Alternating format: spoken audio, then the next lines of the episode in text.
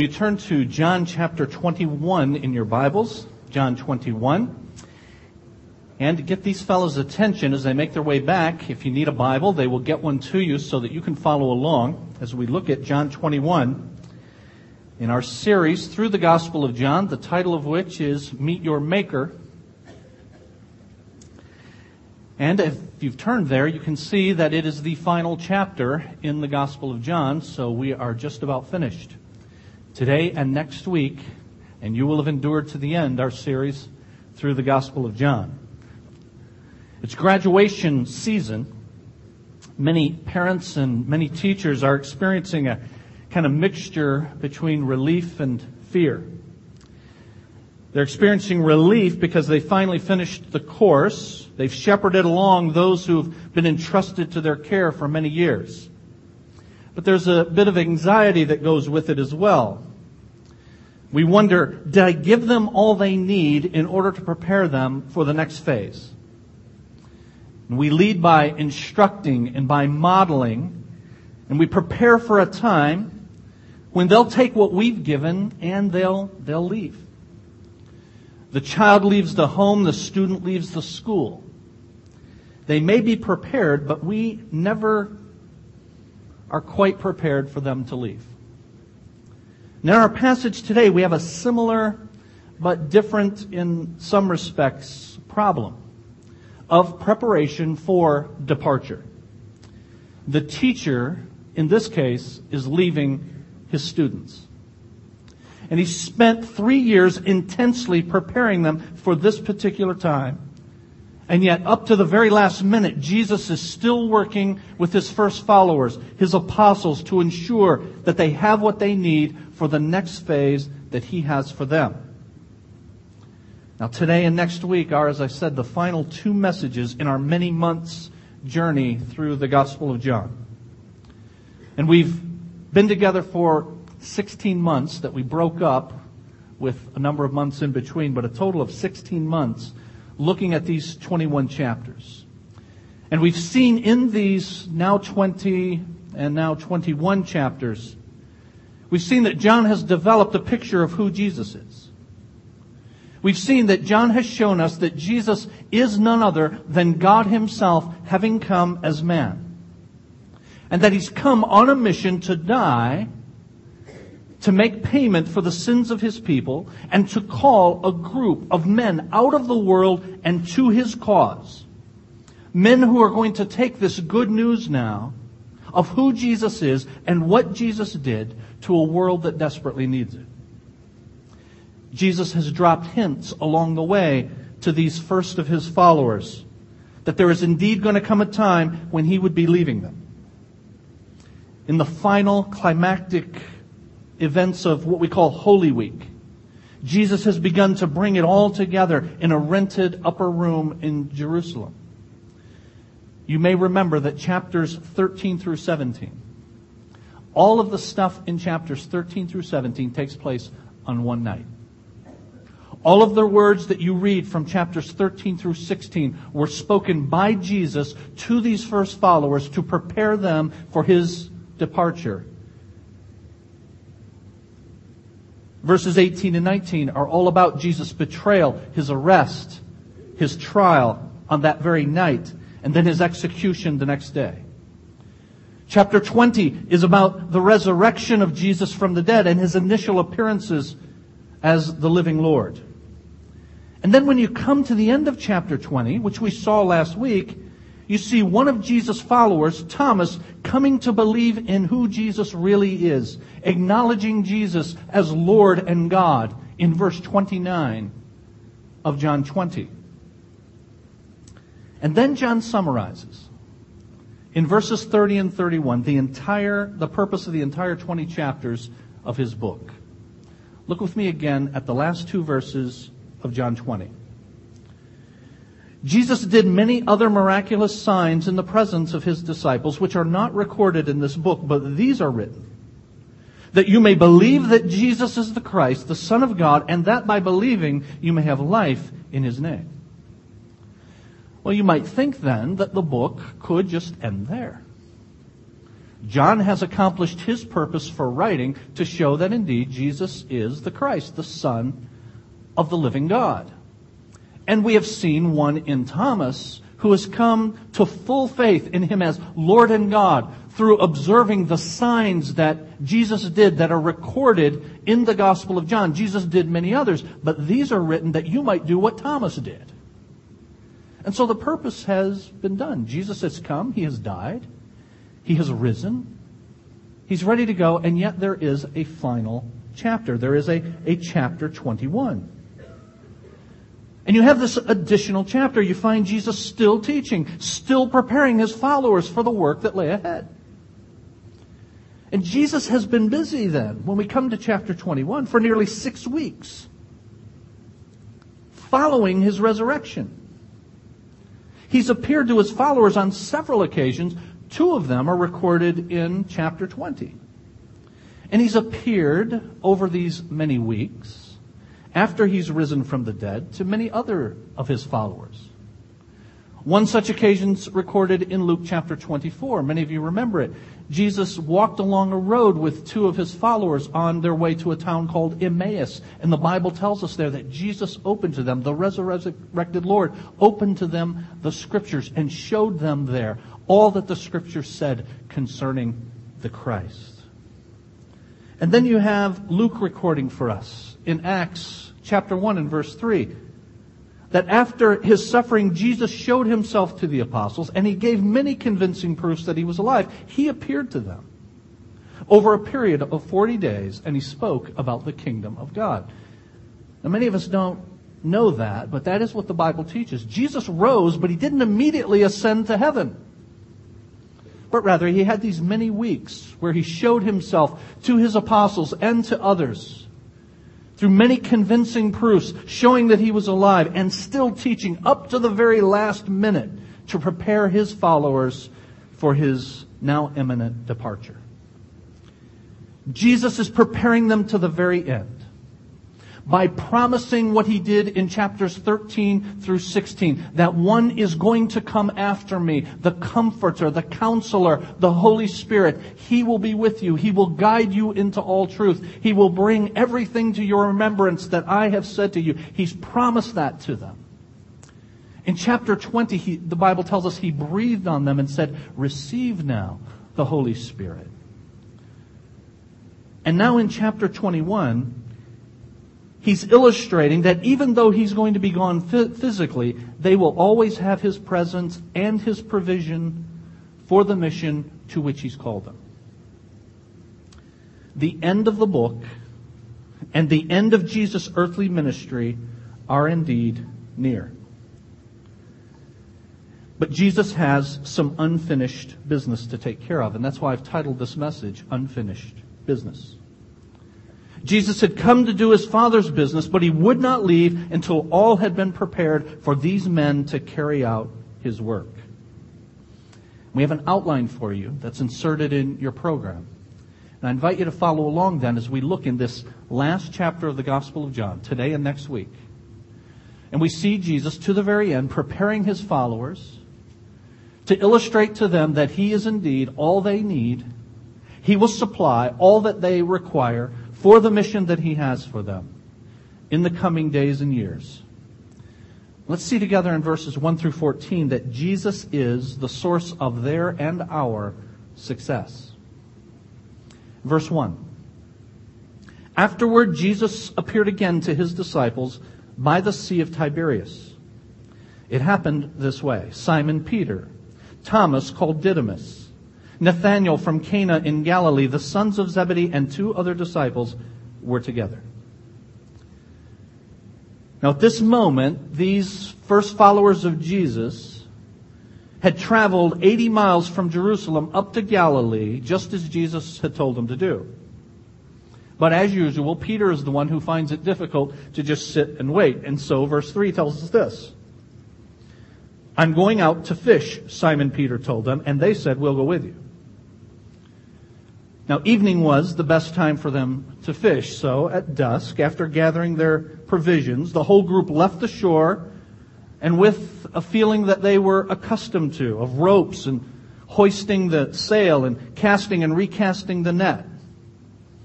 And everything was wonderful the earth and the sky and the water and the wind and the hearty masculine camaraderie as they fished together. Everything's great except one thing. Verse 3 says this. So they went out and got into the boat. That night they caught nothing.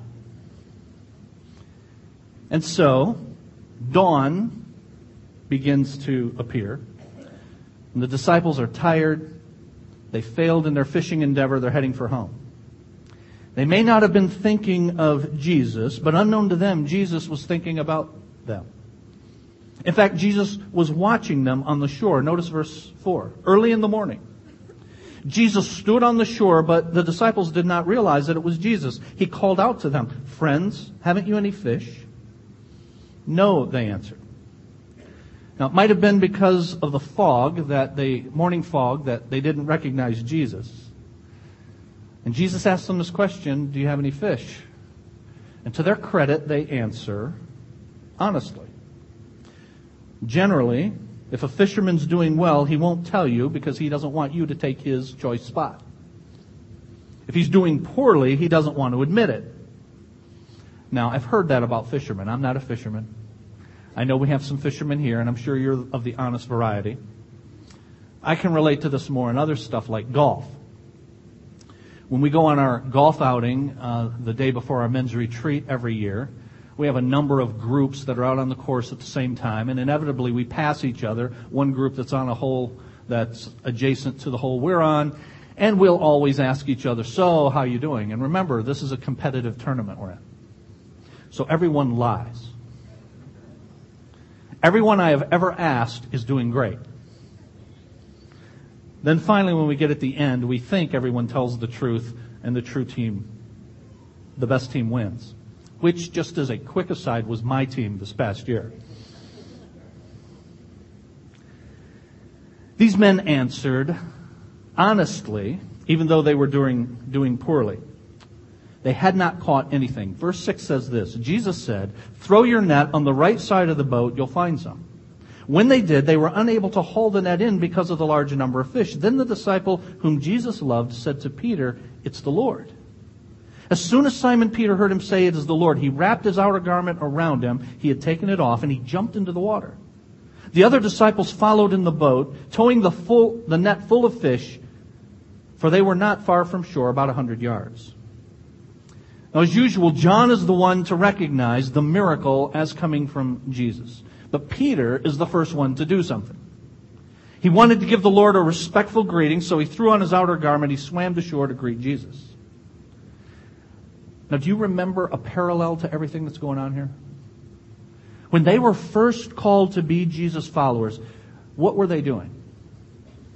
They were fishing.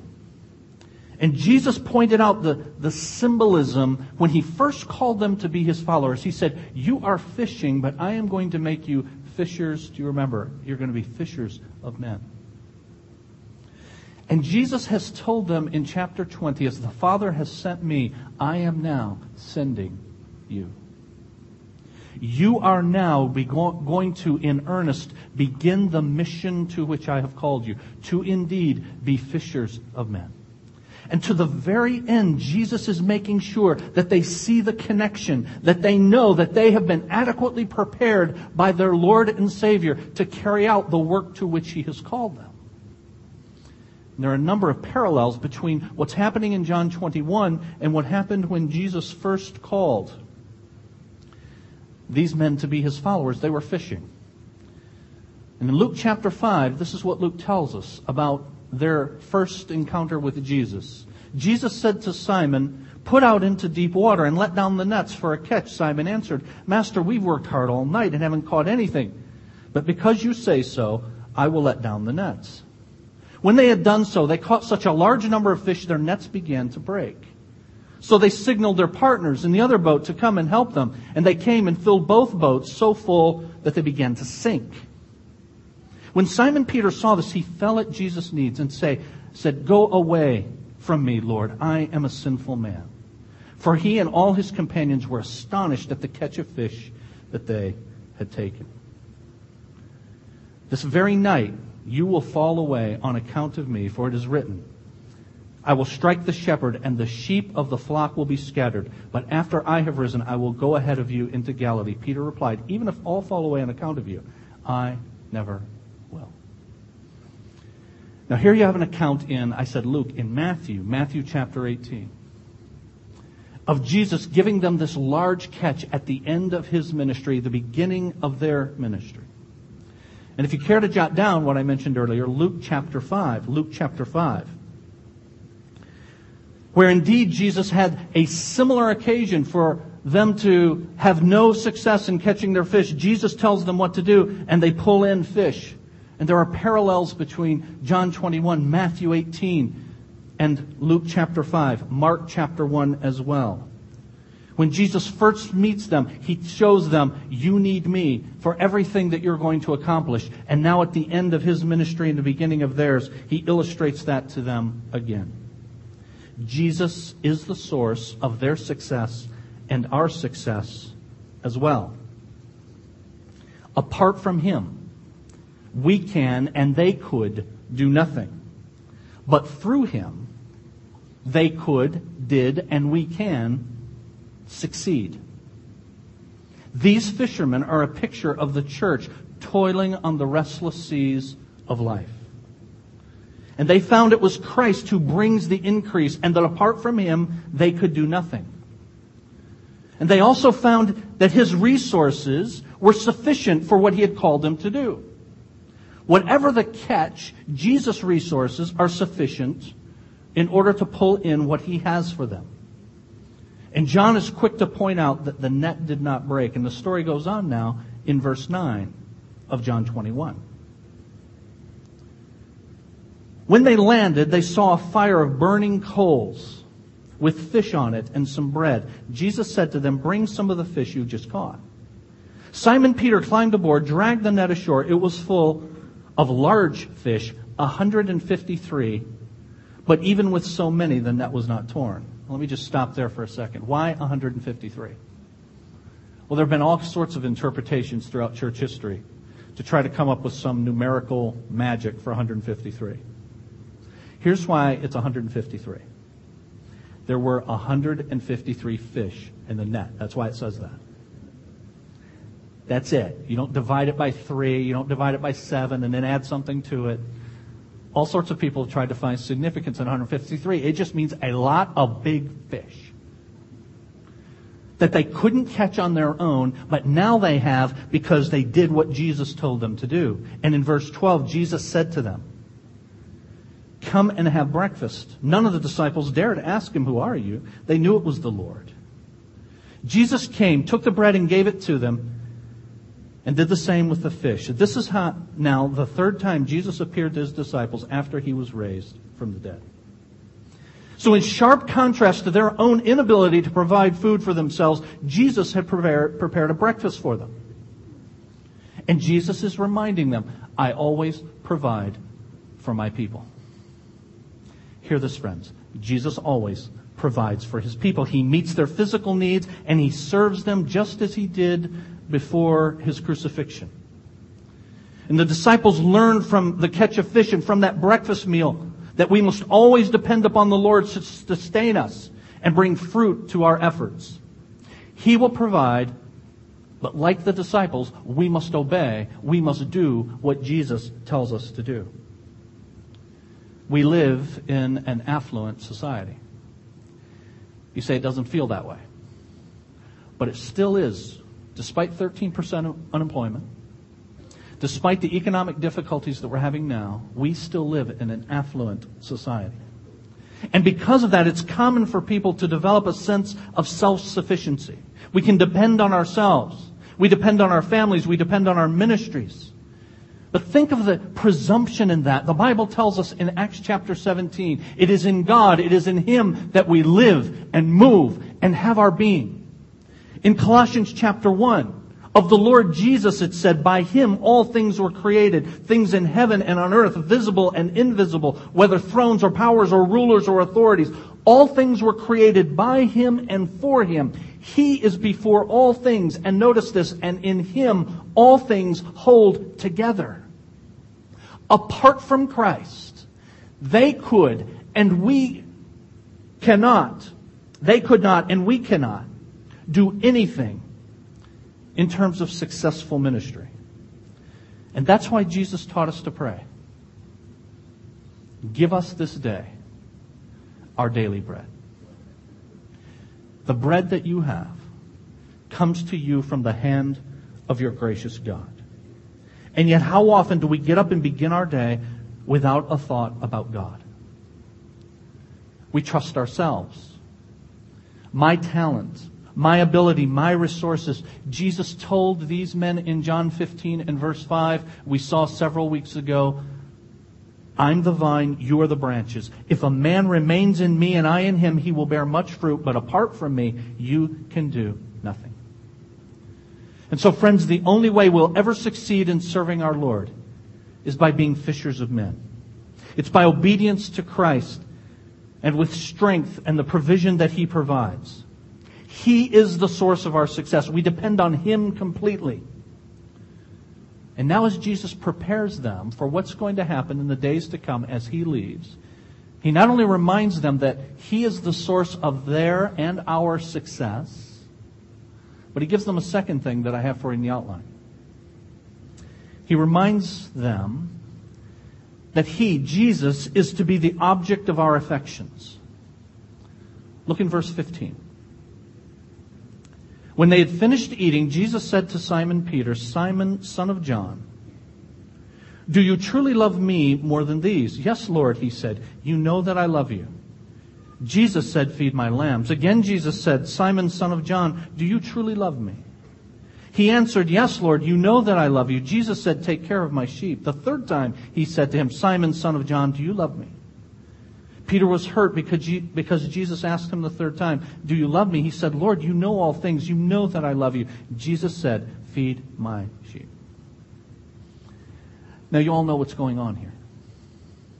At the very end of Jesus' earthly ministry, Jesus has unfinished business, and one piece of unfinished business is the restoration of this fallen apostle. Peter had denied his Lord. How many times had he denied his Lord? Three. Why does Jesus ask three times, Do you love me? He's denied him three times. And Jesus is giving a public restoration of this fallen apostle. Public. It's before the other apostles. They are there, but Jesus is speaking specifically to Peter. Because Peter is the one who needs this restoration. Jesus is not going to leave this business unfinished. And so he speaks directly to Peter. Now think about what the other apostles had to have been thinking about Peter. Well, you know, Jesus is risen. He's shown himself to us a few times now. He's going to be leaving soon. Peter is always the guy to act first and speak first. We know Peter's going to seek to take the lead, but the truth is he's unreliable. He's already denied the Lord three times. And we're going to count on this guy? And so Jesus is making sure that not only does Peter know that he has been fully restored by his Lord, but that the other apostles know that he's been restored as well, so that they can follow the leadership that Peter is indeed going to provide in the coming days.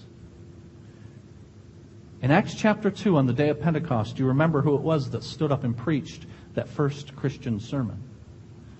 None other than Peter. The first 12 chapters of the book of Acts are centered on Peter as the leader of the apostolic band. And then beginning in chapter 13, it moves to the apostle Paul. And so Jesus restores him, restores him because he had denied the Lord three times. And Jesus gives him three questions in order to make the point. Now, we need to learn some lessons out of this then. Those who love Jesus, as Peter did, sometimes fail. Peter was singled out in this passage because he had failed and he had failed publicly. The Lord had already met with Peter alone since his resurrection. He had already been restored privately, but now he's being restored publicly. He was already reconciled to his Lord. That's evident by how quickly he jumped in the water to greet him. But it's very, a very poignant conversation in the presence of these other disciples. It's important, yes, for Peter, but it's important for them as well.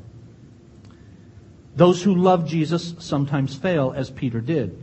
So Jesus asks him three times of his love, painfully reminding Peter and the other of Peter's, and the others that were there of Peter's threefold denial just a few weeks earlier. This passage teaches us something else as well. Not only do Jesus' followers, those who love him, sometimes fail, but those who love him humbly face their failure. Now, notice I said humbly. There are several elements in our passage that show it was our Lord's purpose to humble Peter. First, Jesus addressed Peter as Simon. When Jesus called Simon to follow him, he changed his name to Peter. The name Simon means weak. And the name Simon reminded Peter of his past and his weakness before Christ changed his life. And so Christ says, Simon, son of John, do you truly love me more than these? And Jesus asks, Do you truly love me more than these? More than what? More than who? There could be a number of things that Jesus is asking about. Do you, Simon, the one who is weak, the one whose life I have changed, the one who denied me, do you love me more than these? What does he mean? Well, Jesus is rustling up some fish.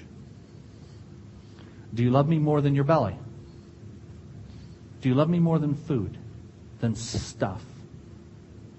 Or do you love me more than, and we weren't there, so we can't see Jesus' motion with his hand, do you love me more than these, perhaps pointing to his boat and his fishing implements? Do you love me more than your business? Or, Peter, do you love me more than you love these guys? Remember, the other disciples are there. I am quite confident, along with people who are much smarter than me, that Jesus could have meant any of those, but what he actually meant is this. Peter, do you love me really more than these guys love me? Because remember, Peter, you said you did? Even if everyone else denies you, I will still follow you. And now Jesus says, Peter, do you really love me more than everybody else does? And Peter has to remember that he had said that very thing. How these words from Matthew 18 that we read earlier must have haunted Peter. And now Jesus says, Do you really love me more than these other disciples love me? He denied the Lord three times. The Lord asked three times.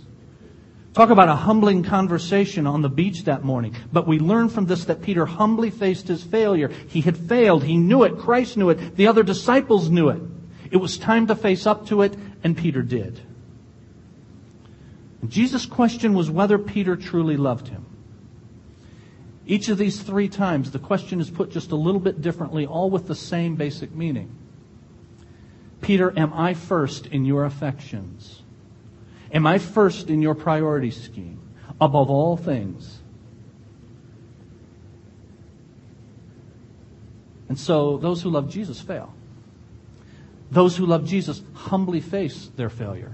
Here's a third thing, though that those who love him find restoration after they have fallen.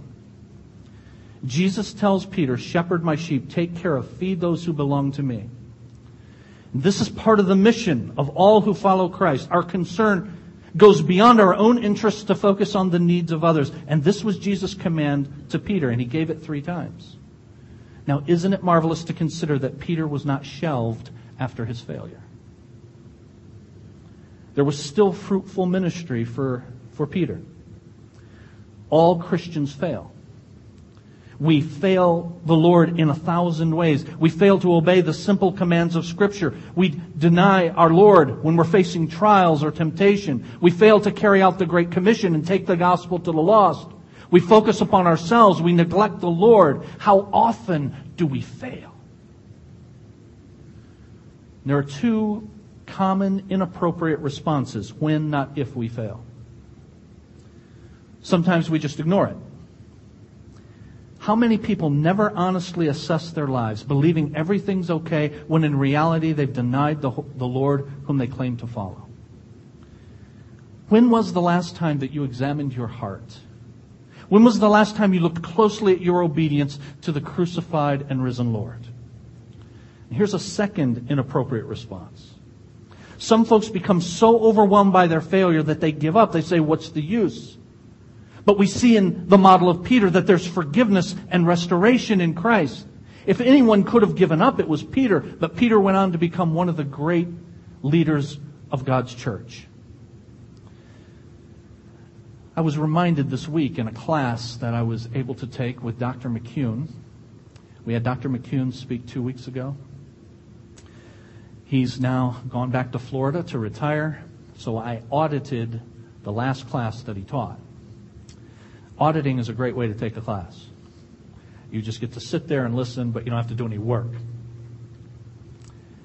And Dr. McCune made a statement during the class last week. He said, God has the ability, as the sovereign, all knowing, omnipotent God, He has the ability to focus His full attention as God on a single individual.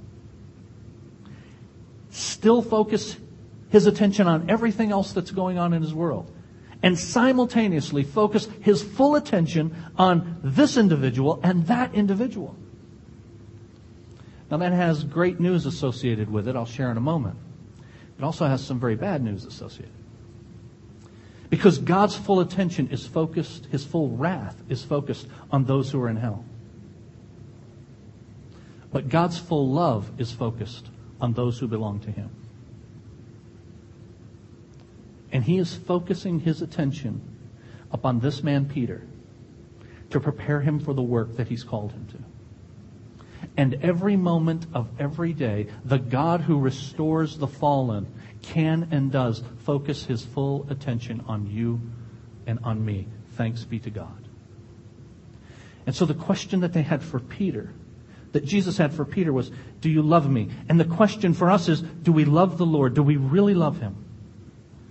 If so, know that He will always forgive. He wants you to be restored to Him. What a painful but loving thing for Peter to have his Lord publicly vindicate him.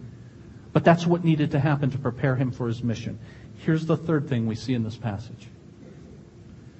Jesus is the source of our success. He is to be the object of our affection, but thirdly, He is the master of our lives. Verse 18. I tell you the truth. When you were younger, Peter, you dressed yourself, went where you wanted. But when you are old, you will, when you are old, you will stretch out your hands and someone else will dress you and lead you where you do not want to go. Jesus said this to indicate the kind of death by which Peter would glorify God. And then he said to him, follow me. Peter turned and saw that the disciple whom Jesus loved was following them. This was the one who had leaned back against Jesus at the supper and had said, Lord, who is going to betray you? When Peter saw him, he asked, Lord, but what about him? Okay, I'm going to have to give up everything for you. What about him? Jesus answered, If I want him to remain alive until I return, what's that to you? You must follow me. Because of this, the rumor spread among the brothers that this disciple, John, the one whom Jesus loved that was following, that this disciple would not die. But Jesus did not say he would not die. He only said, if I want him to remain alive until I return, what is that to you? Jesus pointedly tells Peter and us that he has a path for each of us to follow. The day came when Peter was martyred for his Lord. As he was fastened to the crossbeam for crucifixion, Peter said, I'm not worthy to be crucified as my Lord was crucified. Crucify me upside down. And according to tradition and historical accounts, that's how Peter died. In our passage, Jesus predicts this. And then he says to Peter, Peter, I have a path for you. You follow me. But Peter, being Peter, says, well, what about John? And Jesus replies essentially this don't worry about everybody else. What I have planned for them is not your business. Your business is for you to follow me where I lead you. Follow me no matter what lies in store for you and accept your path even if it differs from the path of others. That's hard for us, isn't it? Why do I, you might ask, have suffering and others do not? Why do I have this disease when I have so many things that I want to do for the Lord? Some have great suffering, some do not. Some long lives, some not. Some face the furnace of affliction, others do not. Some die a martyr's death, others live long lives of fruitful service. Some grow up in affluence, others in poverty. Some have resources to be used in Christ's service. Others have little and they need much to serve Christ. But God has a path for each of us to follow. Our responsibility is not to concern ourselves with what others do or do not do. It is to follow Christ where He places us and where He leads us. And those who follow Him, obey Him, and trust Him with the outcome of their lives. It's a marvelous statement that John makes in verse 19. In verse 19, he says, Jesus said this to indicate the kind of death by which Peter would. Do y'all see verse 19? The kind of death by which Peter would glorify God. Peter is going to bring glory to me in his death, in the fact of his death, and in the manner of his death. Jesus receives glory when we follow where he leads. God was glorified in Peter's death. God is glorified whenever we follow and serve him. And ultimately, that should be our goal, to glorify him. Our goal must not be to live our lives in comfortable service. Our goal must not be to go through the motions of religion. Our goal must be to glorify God in all we do. God is, friends, most glorified in us when we love Him supremely and we obey Him completely. The risen Christ is the sovereign Lord. We must depend on Him completely because apart from Him, we can't do anything. He is the source of our success. We must love Him consistently, even though we sometimes fail. He is the object of our affections, and we must follow Him continually because He's the master of all of our days. He has a path for us to follow and is glorified when we do that very thing, when we follow Him. So we end with these questions. Do you depend on Jesus for everything? Are you confident that you can accomplish your tasks on your own? If that's the case, friend, we need to re-examine and we need to repent and acknowledge that we depend upon Christ alone for any success and for all the provision that we need along the way. Do you depend upon Him? Here's the second question. Is He the object of your affection? Do you love Christ? You may have failed, but there's fruitful service for you even after failure. If you love Him, you will serve Him. Jesus said in John 15, If you love me, you will obey my commands. And then the final question is Are you following him wherever he leads? Are you content to accept the path that Christ has for you? Is the number one goal of your life to bring glory to him with your life? If not, trust him who knows what's best and follow your sovereign Lord. Notice the take home truth I have for you in the outline. Jesus is absolutely everything to his followers. He's the source of our success, the object of our affection. He is the master of our lives.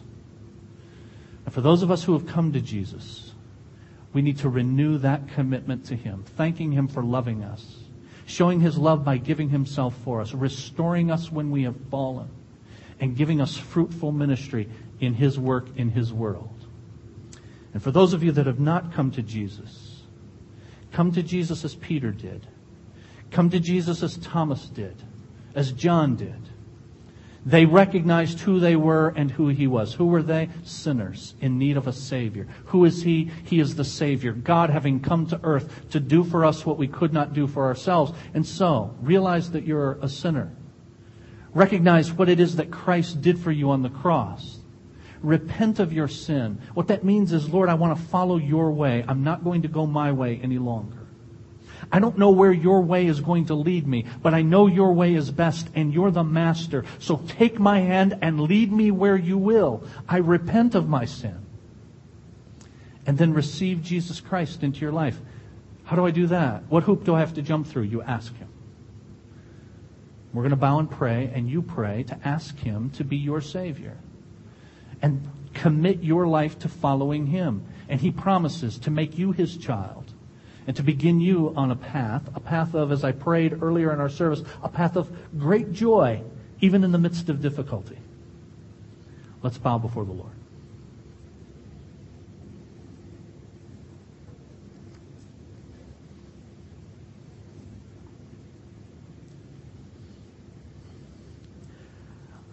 Father, we thank you for this look into the character of the Lord Jesus. In the pages of your word, we've been reminded of how our Lord loves his people. How our Lord makes sure that we have every provision that we need to carry out the work to which you have called us. We thank you for the careful precision with which your servant John has penned these words, and that we've been able to look over these many months now to see how Jesus has come on a mission. He's called these men to that mission, and now by extension, us to that same mission. And we've seen how Jesus makes sure that they and we have all we need at every moment of every day to carry out your work. And I thank you, Lord, for this epilogue that is John chapter 21, for the restoration of your fallen servant Peter, and how it reminds me of myself. And so many of us here are reminded of ourselves. Lord, we fail. We want to do the right thing, but the thing we want to do, we don't do. We say with the great apostle Paul in Romans 7. But thank you, Lord God, that when, not if we sin, we can confess our sin and you are faithful and just to forgive us our sin and to cleanse us from all unrighteousness. Thank you for restoring us when we fall. Thank you for restoring Peter. Thank you for all that's resulted from the work that you did in his life and the foundation that you laid through these men. Thank you, Lord God, for the privilege of carrying on your work in our day. And Lord, I pray particularly now for anyone here who has not come to the Savior. I pray that in this sacred moment they are doing that right now. They're opening their heart to you and they are with their mouths asking you to be their Savior and acknowledging you as their Lord. They're committing their lives to you. They want to follow you with every fiber of their being. And I thank you for what you're doing in hearts right now. And I thank you, Lord, for what you're going to do in those lives in the days and years ahead. Thank you for what you've done in my life, in our lives. Thank you, Lord God, as we acknowledge you as indeed our sovereign Lord and Savior, Jesus Christ. Amen.